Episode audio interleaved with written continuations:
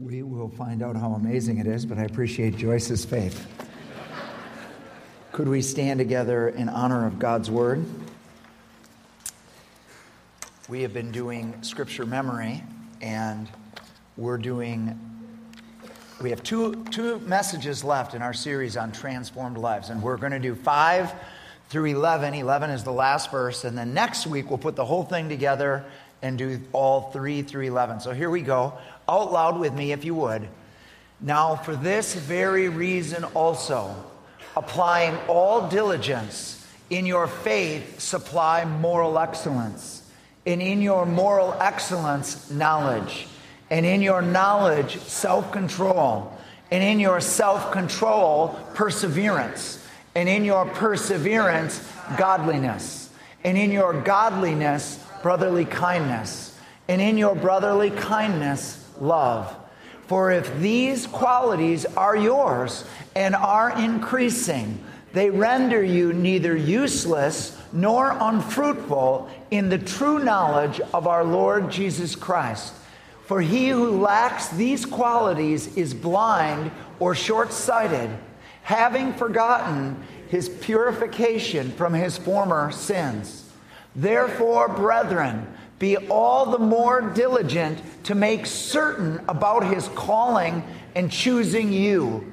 For as long as you practice these things, you will never stumble.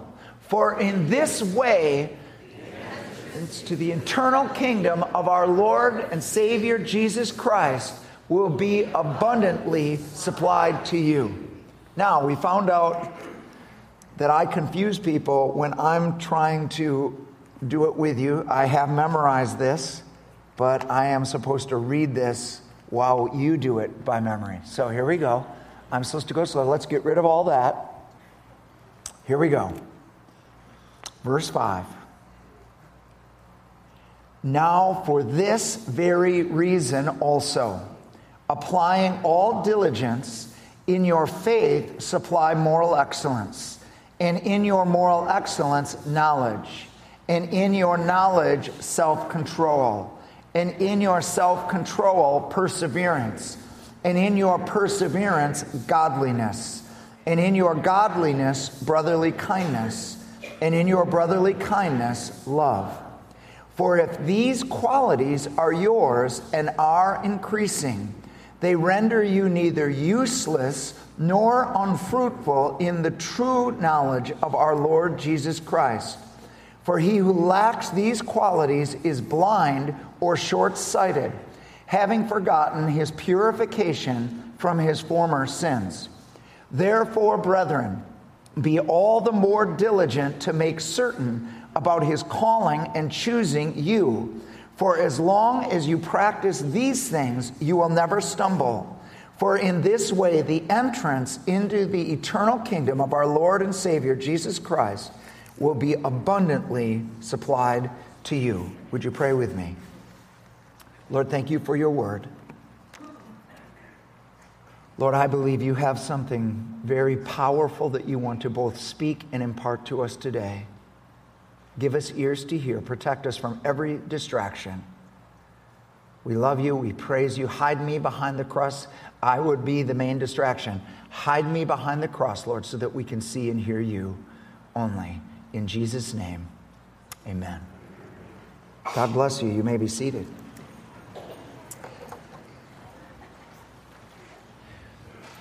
Transformed lives, love.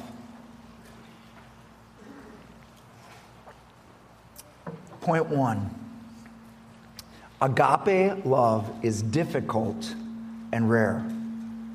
Tim, I don't know if it's the monitors or what's squeaking up here, but I'm it's gonna it's all good. In that it will drive me nuts, but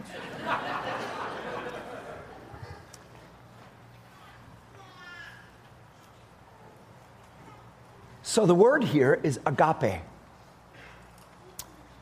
There is this long list of qualities but it's all moving towards this goal of agape. All of the other qualities are actually part of agape. The, the goal of the whole thing is to move to agape. Paul says this in 1 Timothy 1 7 that the goal of our faith is love. It is the word agape that springs from a, a, a, sincere heart and a clean conscience. That here's what we're supposed to be about is this agape love.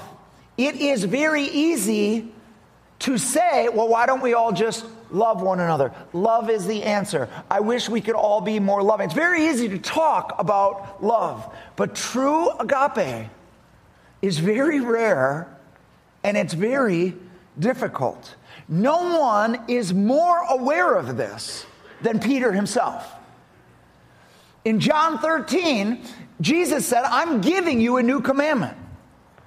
And he said, uh, to love one another, agape one another, the way I have loved you, or the way I have agape you. This is John 13, 34, and 35. Two verses later, Jesus, uh, Peter says to Jesus, I will die for you.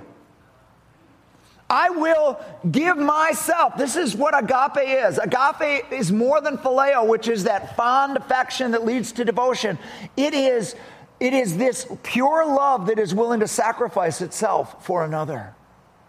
And he says, I will die for you. It's easy to talk, folks. Jesus' response is this Peter, you're going to deny me three times before the cock crows. Fast forward, it's now John chapter 21. Jesus is alive from the dead. It's the third appearance. This is actually this morning's one year Bible reading. And this is one of the only instances, folks, because I, I, I, want us to trust our Bibles in English. But this is one of the one of the only instances where we miss what he's saying by our English Bibles. Because here's what is actually said in the Greek. Jesus says, Peter, do you agape me?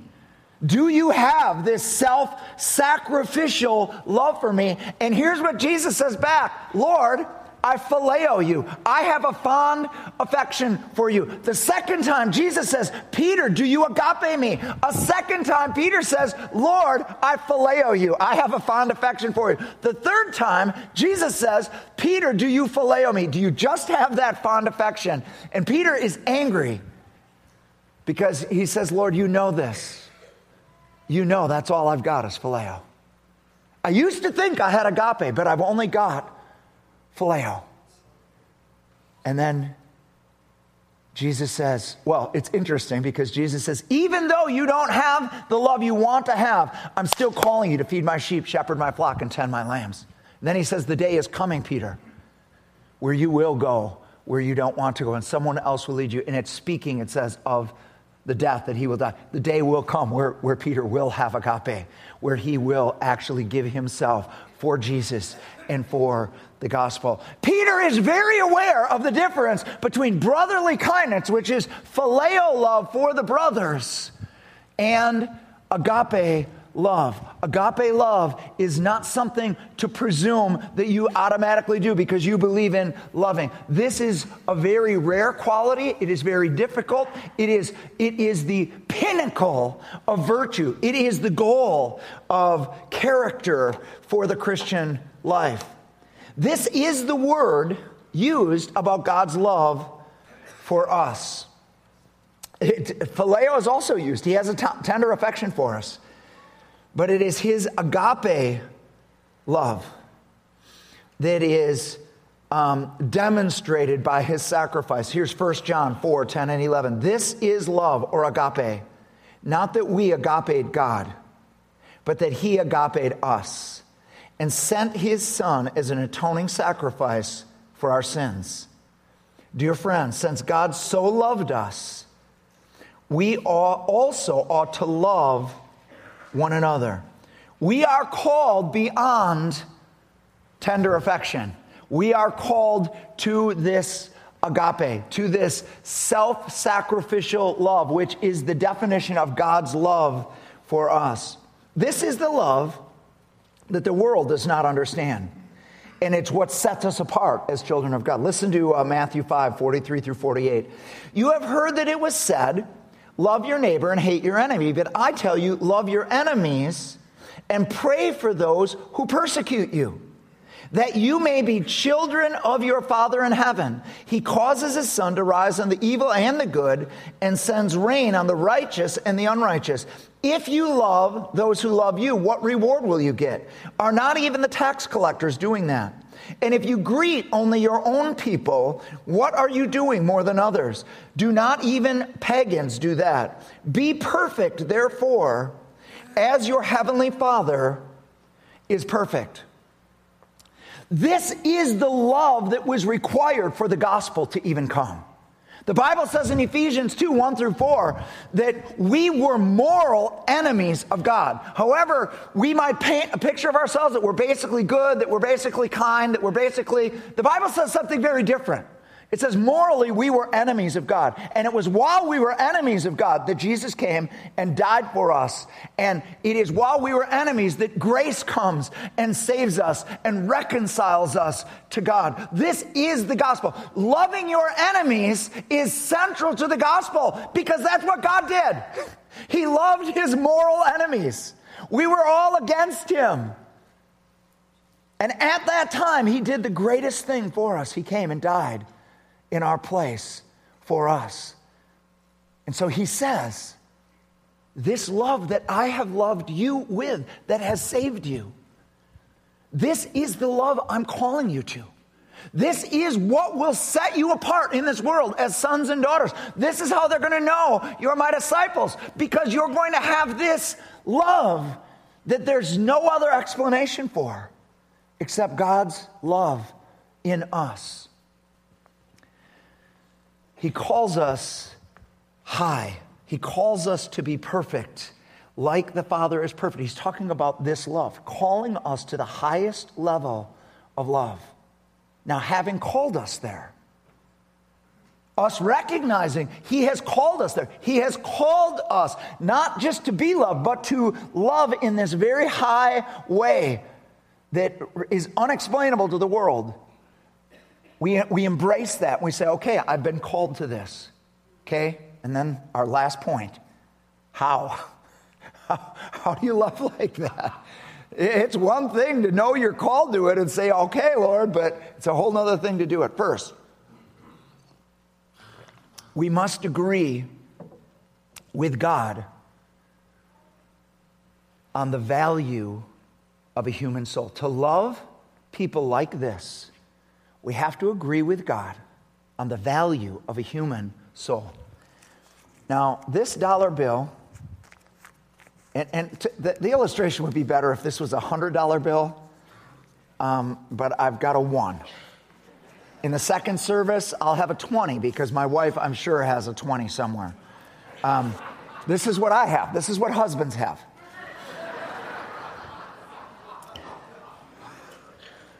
So, but can you pretend with me that this is 100? Can we do that? Okay. so, why is it worth $100? It's simply because the government has assigned it a value of $100. Without the government giving it that assignment, then all it's worth is, the, is it's green paper. It has, it has the, the, value of paper, it's almost worthless. But the government has assigned it a value. See, the human soul has its worth because of the assignment God has given to it. First, human souls are valuable because they are loved by God. Sin separated us from his presence but it never separated us from his love. Now, here's the interesting thing about money and about souls. All right, so this, this guy, it was minted in 2013. But here's what our government doesn't do. Okay, so it was $100 when it was made in 2013, but now it's old. Now it's six years old, so now it's only worth 50. No, that's not how it works, is it? It doesn't lose its value. Uh, it was worth a hundred when it was fresh and crisp, but now this thing has been crumbled up and beaten, and and uh, so now it's only worth twenty. No, that's not how it works, is it? It's amazing what you can do to currency and it doesn't lose its value. You can actually rip currency. If you have more than half, it's still worth the full amount. You can tape it, you can tear it, you can there can be a little oil stain on it. It doesn't lose its value. The government doesn't change its value because of what's happened to it. Now, this is absolutely critical when you think of human souls. Because how many know a lot's happened to human souls? A lot of sin, a lot of sin that human souls have done, a lot that's been done to them. They've been crushed, they've been crumbled, they've been stepped on, they, they, they've seen too much in this world. But in God's economy, human souls do not lose their value. You are never going to be more loved than you are right now. Not even when you're in heaven. You're not going to be more loved than you are right now.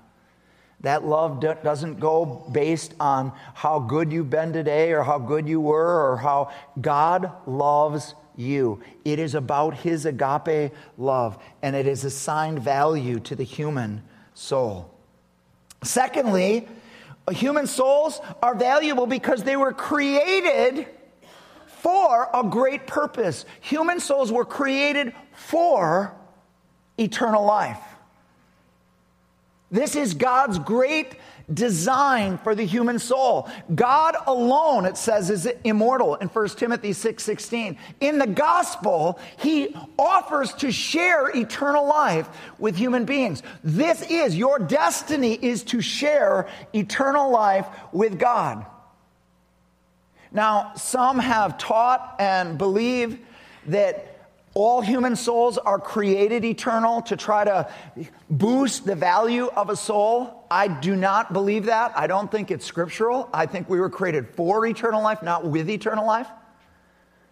I think that's why there were angels assigned to the garden in Genesis 3:24. The reason why God says is lest these angels are after Adam and Eve sinned. They, they lock them out of the garden. They've got angels there with a sword, lest they eat of the tree of life and live forever in their evil state, in their sinful state. God, God never uh, wanted us to live apart from Him forever, and we're not created that way. Now, I certainly believe Human beings live past their bodily existence. Everybody has their day before the judgment seat of God. Um, those that have rejected God end up perishing in a place called the lake of fire. They end up being destroyed, they end up being consumed. But that doesn't take away the fact that every soul was created for eternal life. This was God's plan for every soul. Remember the golden text? For God so loved the world that he gave his only begotten Son, that whosoever believes in him would not perish, but have eternal life. God's plan for souls was to share eternal life. This is the great purpose that every single human being you know was created for that they would live forever, that God would share his eternal life with human souls. That, that, that gives souls a tremendous value because of what they were created for. Thirdly, the value of a human soul.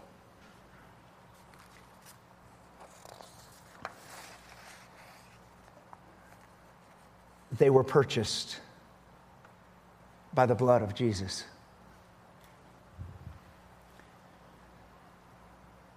Maybe several months ago, we were down in our, uh, no, it was on a Tuesday night. It was Tuesday night prayer.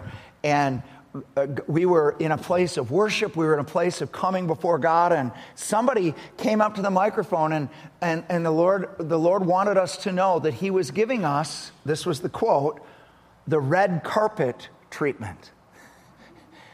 And the red carpet uh, in this thing was the blood of Jesus. So I, I, it, this came up again this last Tuesday morning, and, and so I looked up red carpet.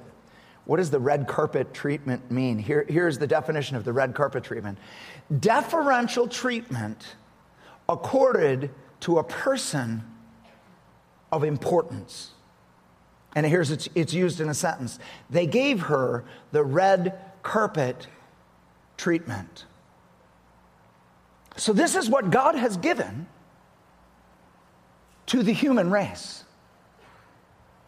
God came in humility, He died for us, not just so that we would have eternal life with Him, but that we could live with Him now, that we could approach Him, that we could come into His presence. He has given each one of us the red carpet treatment. We are of great value to him. He has shed blood so that we can come, Hebrews 4:16, that we can come with confidence before the throne of grace in our time of need and receive mercy and grace for whatever we're going through. He has given us the red carpet treatment. Now, another way to think about the value of anything is the price somebody's willing to pay for it. And God has paid the highest price for human souls. He paid the blood of Jesus. So, point one is to see the value, to place value on human souls. How do we have agape? Secondly, we must receive the agape love of God ourselves. This is love, 1 John 4 19. Not that we love God, but that He first loved us.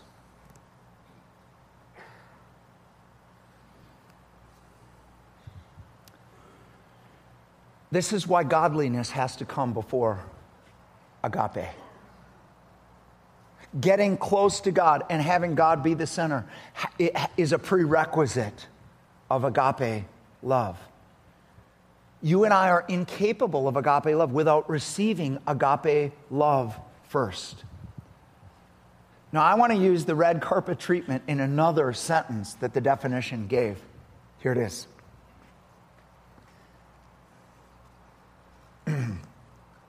he is embarrassed by the red carpet treatment.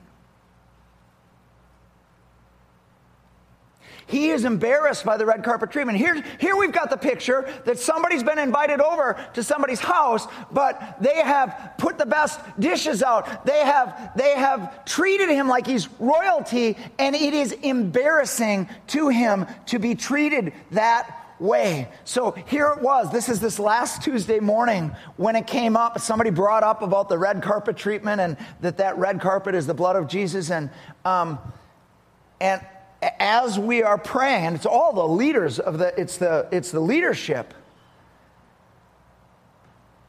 And I just got so filled with this, I finally just had to say it.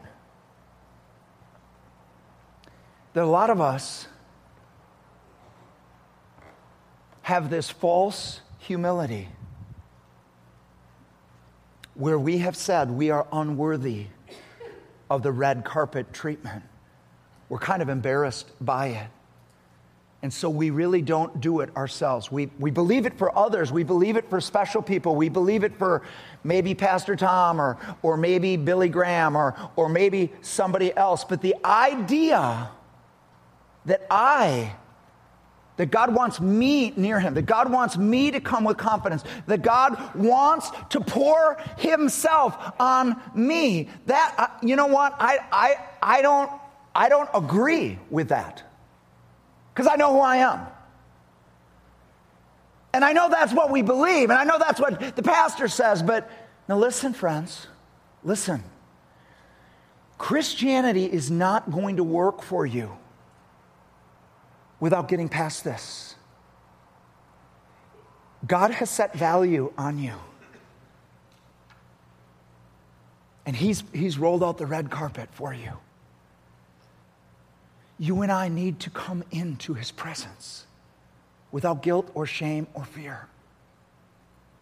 This is the place of intimacy. This is the place where, where we receive his love. This is, this is critical to you growing. L- listen to Ephesians 3 17 through 19. And I'm, uh, forgive me, computer people, this is not in their notes. Listen, I want you to listen to it. Paul's praying for the Ephesians. This is a church that's on fire.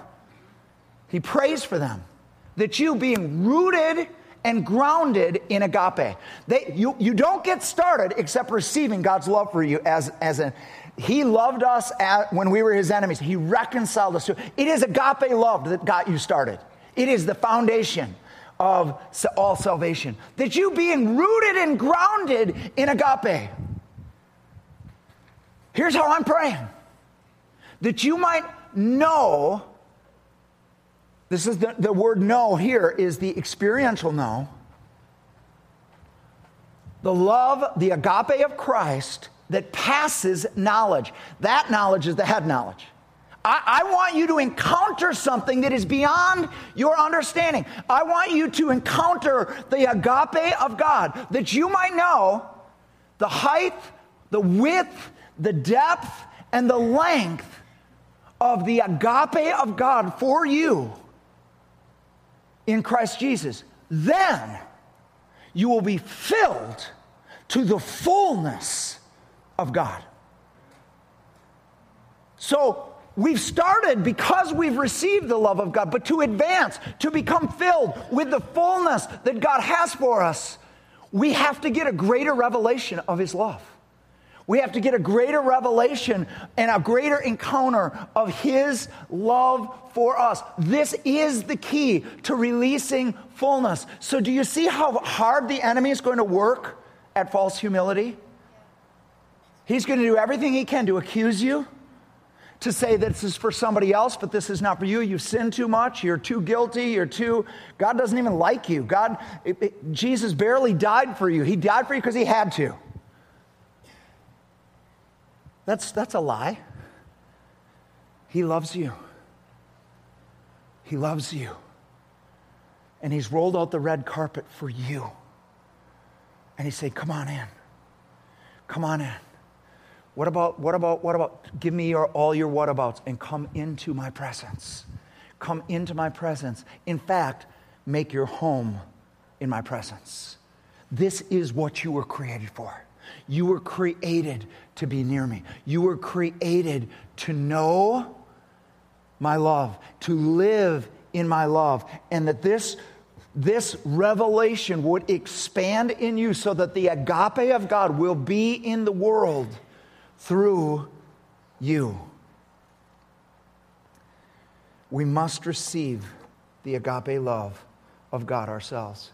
This is why the agape is the only foundation for marriage.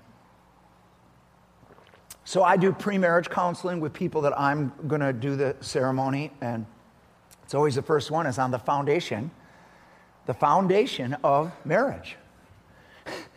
Turns out there's more than one Greek word for love. This is why it's so confusing in, in English because we use love in a, so many ways. Greek is much more specific.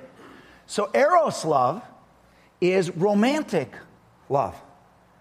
The, romantic love is the love of, uh, of romance and of this passion for the opposite sex. It is an indication that all the hormones are working.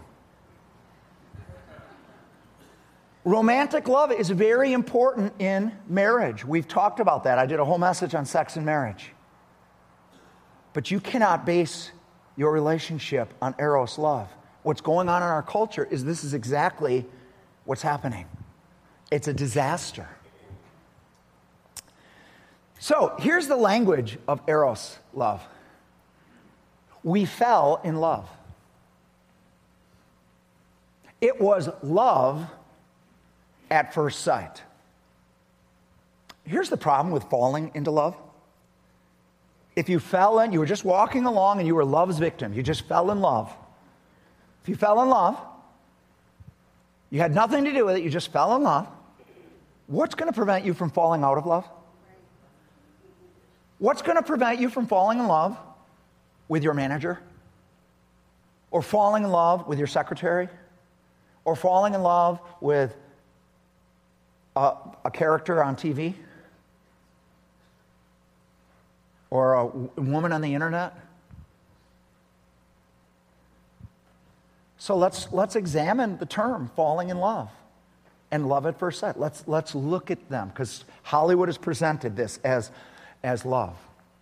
For one thing, I question making Hollywood the experts on love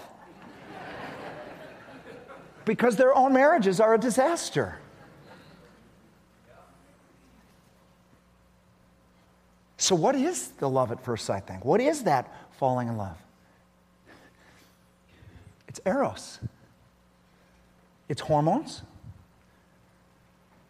it is charm. You, you, like how somebody carries themselves. You like they, they just the whole package. They're, they're beautiful, they're attractive, and they carry themselves. Here's what the Bible says charm is deceitful and beauty is vain.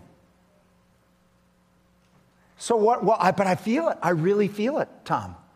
Okay, I have no question that you really feel it. But just it's just really important you understand. You're falling in love with a package. The packaging. It would be like it's Christmas morning and mom and dad have this huge gift, and you're like, I love it. And they're like, What? You haven't opened it yet. I love the packaging. I love that ribbon. I love that wrapping paper. This is my favorite. I, have fallen in love with this gift. This is my new favorite gift. They're like, You haven't even opened it yet. See how deceiving Eros love is?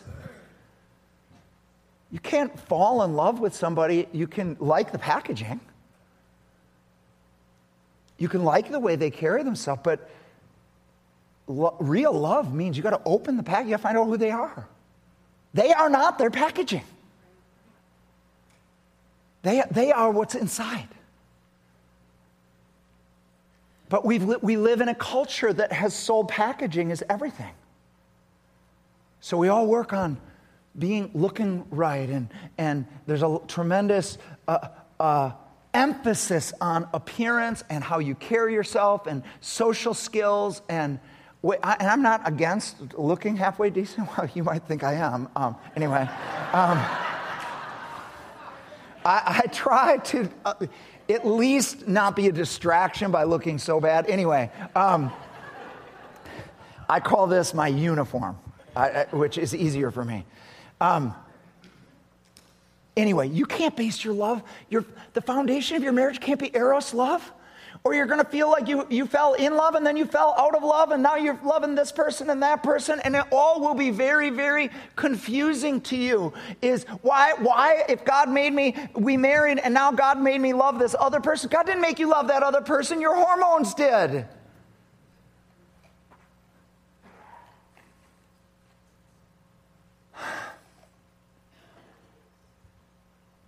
Now, you also can't base your love on your marriage on phileo love. Phileo love is that fond affection whereby you know somebody likes you and you like them because of qualities they have, and we love each other because we like each other. We fit together. And uh, that's really important in marriage. It's important. Eros is important. Romance is important. And it is important to have friendship in marriage. But if that is the foundation of your marriage, you're in trouble. Because sometimes your spouse is not going to feel like your friend. Sometimes you're not going to like your spouse. And trust me on this one, sometimes they're not going to like you.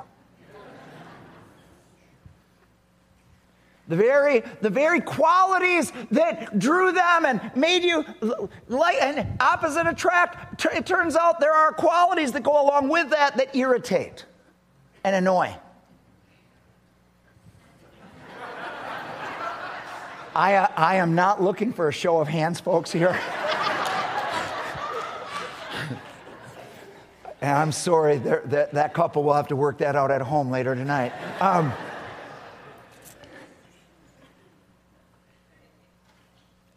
because it all becomes confusing.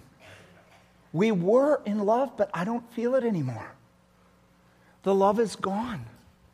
It would be it would be hypocritical to even stay married because it's a farce. I don't love them anymore. I used to love them, but I don't love them now. Okay. When agape love is the foundation of your marriage, it changes everything. Because then the question is not between you and your spouse, it's between you and God. Let me explain. However, you're currently feeling about your spouse, trust me on this. God is crazy about your spouse. God loves your spouse. God died for your spouse. God knows all the irritating things. God knows all the, the gait, weight gain. God, God knows everything going on with your spouse. He's absolutely crazy about her or him. And so, what happens is when agape is at the foundation, the issue becomes when I feel love has run dry, r- love has gone cold. I need to go back to the source. I need to be godly. I need to get closer to God. I need to see them how God sees them. I need to feel for them how God feels about them. So I go in closer to God. This is why Jesus said the only reason for divorce is hardness of heart. You have to harden your heart, not just to your spouse, you have to harden your heart to God. Because God's got more love. God's got a way through this. Now, uh, obviously, sometimes one partner hardens their heart and wants out, and, you know, the Bible says, you know, you can't keep them, and people do what they do, and, and divorce does happen. I, I, I understand that. I understand this world.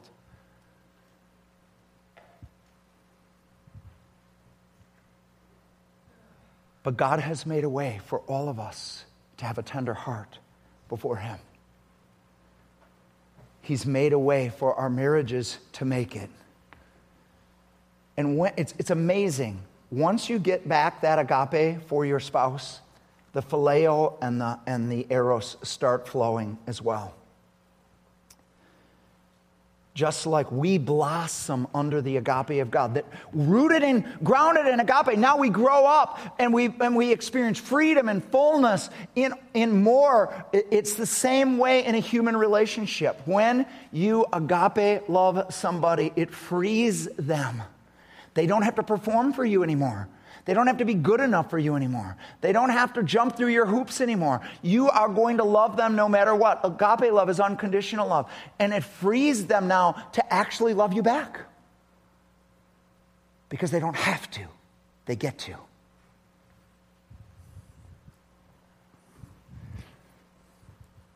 So, how do we agape? One, we, uh, we have to assign God's value to human souls. Secondly, we must receive the agape love of God ourselves.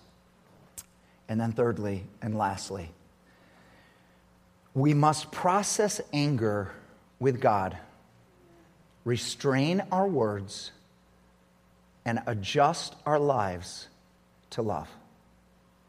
I'm going to read Matthew 5 21 and 22. You have heard that it was said to the people long ago, You shall not murder and anyone who murders will be subject to judgment. But I tell you that anyone who is angry with a brother or sister will be subject to judgment. This is, this is about holding anger. Again, anyone who says to a brother or sister, Raca, now Raca is an Aramaic word that means worthless. Anyone who says to a brother or sister, worthless, is answerable to the court. And anyone who says, you fool, will be in danger of the fire of hell itself. Agape, to agape somebody, to set this value on them, to receive God's love for them, it actually has to be worked out in real human life. You have to Take your anger, which is going to always happen in this world, and you have to learn how to not operate out of anger. You need to process anger with God, and then you need to watch carefully your words. Now, the word fool there that makes us subject to hell, fool, is not that strong of a word in our culture. So I wanted to read this uh, passage from The Divine Conspiracy by Dallas Willard, that's going to help us get at what this whole passage is about. the fool in biblical language is a combination of stupid perversity and rebellion against God and all that sensible people stand for. He is willfully perverted, rebellious, knowingly wicked to his own harm. The Old Testament book of Proverbs carefully delineates his soul. The fool, we are told, is arrogant and careless. A fool doesn't care about understanding, but only in displaying his own heart. Like a dog that re eats its own vomit, a, a fool repeats his folly over and over, and so on and so on. To brand someone fool in this biblical sense was a violation of the soul so devastating, of such great harm, that as Jesus saw, it would justify consigning the offender to hell. It combines all that is evil in anger as well as in contempt. Contempt is to treat somebody as if they're worthless. It is not possible for people with such attitudes toward others to live in the movements of God's kingdom, for they are totally out of harmony with it. Today, one is apt to feel that Jesus is taking all this too seriously. But what is it exactly that is being done in the delineation of this threefold progression of prohibitions from anger to contempt to verbal desecration? The answer is that Jesus is giving us a revelation of the preciousness of human beings. He means to reveal the value of persons. Obviously, merely not killing others cannot begin to do justice to that. By no means, however, is he simply giving us three more things not to do, three more points on a list of things to be avoided. Certainly, we are not to do them, but that is not the point.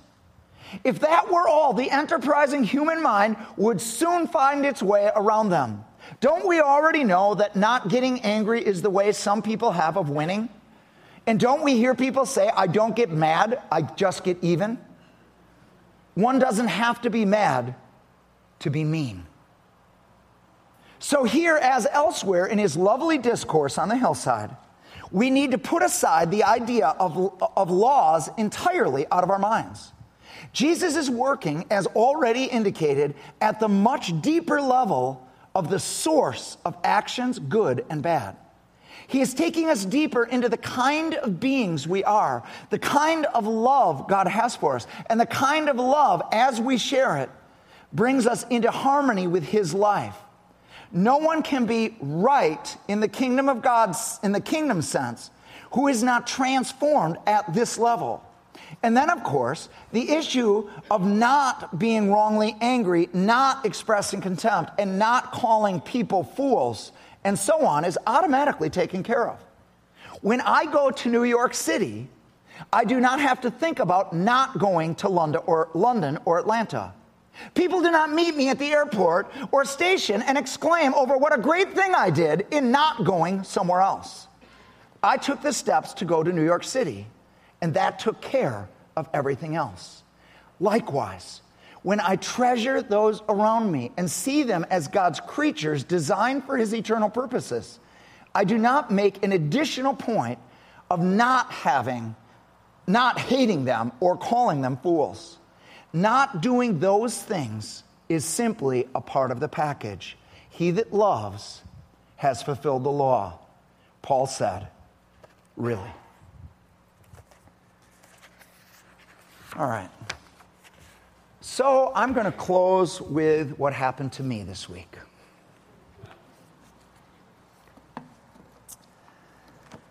This whole idea of agape, this whole idea of restructuring your love for real.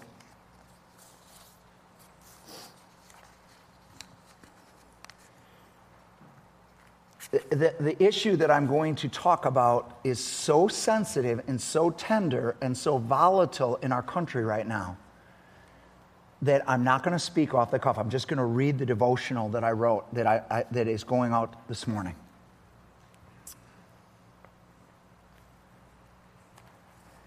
Here's the devotional. It's called Praying for Our Leaders. Here's the verse from 1 Timothy.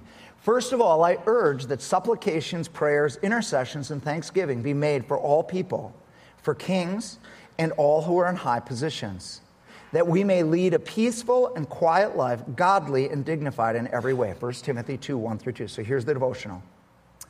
I received an email recently from a Christian leader who was calling churches across America to pray for President Trump publicly on June 2nd. I didn't think much of it at the time, except that I wasn't going to do it. Then on my study day, I began working on the message for this week on living out God's agape, God's love, his agape. We are to place a high value on all human beings, regardless of their behavior. My response to this email came back to me, and I was challenged to look into my heart. Why didn't I want to pray publicly for our president? Why was I suspicious of Christian leaders who are involved in politics? What I saw wasn't pretty. I've been so disappointed and grieved with the political climate in our country that I had simply withdrawn myself from caring. I've told myself that there's no political answer for America, and so gave myself permission to ignore this call to prayer. To answer the call, I found that I had to craft two prayers one for myself to get my own heart right, and then I would be able to rightly lead one for our president. The two prayers are below. Maybe you felt the same way I have and need to join me. So here's the prayer for myself. Father, you have said the anger of man does not work your righteousness in this world. So I give you my anger. I have judged leaders in this nation without having been in their shoes. So I ask you to forgive me. I give you my fear for the future of our country. And I repent for my unwillingness to pray for leaders who I haven't agreed with. Please forgive me. I trust that you are bigger than po- political parties and that you still have a good plan for America. Please make me part of the solution and not part of the problem going forward. In Jesus' name, amen. And then a prayer for President Trump. Father in heaven, thank you for this country and for a constitution that recognizes the inherent value of each human being as well as a declaration of independence that recognizes that whatever rights we ultimately have come from you, the one who created us equal, regardless of our differences or the ways in which we are broken. Thank you for a president who acknowledges you. Would you surround him with people who will speak your truth to him in love? Would you help him and all of us in these contentious times to honor and respect those whose views are different than ours.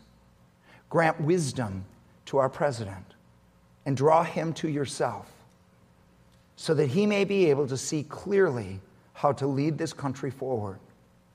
We pray this for your glory, for the good of this country, and for the good of our president.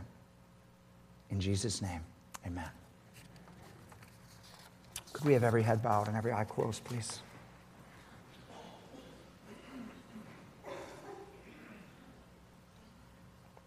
Maybe you are here this morning.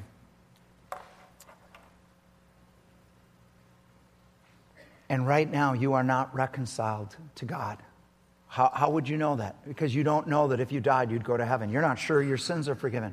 You don't, you don't know or have confidence of where you are with God. Well, the Bible says this Jesus, Jesus himself says it Behold, I stand at the door and knock. If anyone hears my voice and opens the door, I will come in to him and sup with him. This is what you were created for. Part of his knocking is actually recognizing that you are that you have sinned, that you have sinned against him, that you've sinned against people, and that you are in need of forgiveness. That's actually part of how the Holy Spirit knocks. He convicts you. He's convicting you not to condemn you and say, You're not the type of person that God loves. No, no. God's not looking for religious people or good people. In his, in his mind, we're all in the same boat. We're all sinners that need to be saved. So do not take the Holy Spirit's conviction as rejection. It's actually Him knocking. It's, the whole, it's Jesus saying, You need me. I died for you. I love you. And if today you want to open the door and ask Him in, I've got every head bowed because this is between you and Him. I have a show of hands because somebody helped me pray the words to open my door, and I'll lead in a public prayer that you can agree with to open your door. But if that is you, Jesus is knocking in this place. Today, you want to open the door. Would you just raise your hand real high right now, long enough for me to see it? See that hand, that hand, that hand, that hand. God bless you. I'm looking all over the place. You can put those, that group down. Anybody else by upraised hand? You want to respond to the knocking of the Holy Spirit right now. You want Jesus to forgive you. You want to receive that gift of eternal life. Anybody else by upraised hand? God bless you, ma'am. I've got you. I've got you, sir. God bless you. I would like everyone that raised their hand, if you would just put the hand you raised over your heart right now and pray something like this Lord, I thank you for loving even me.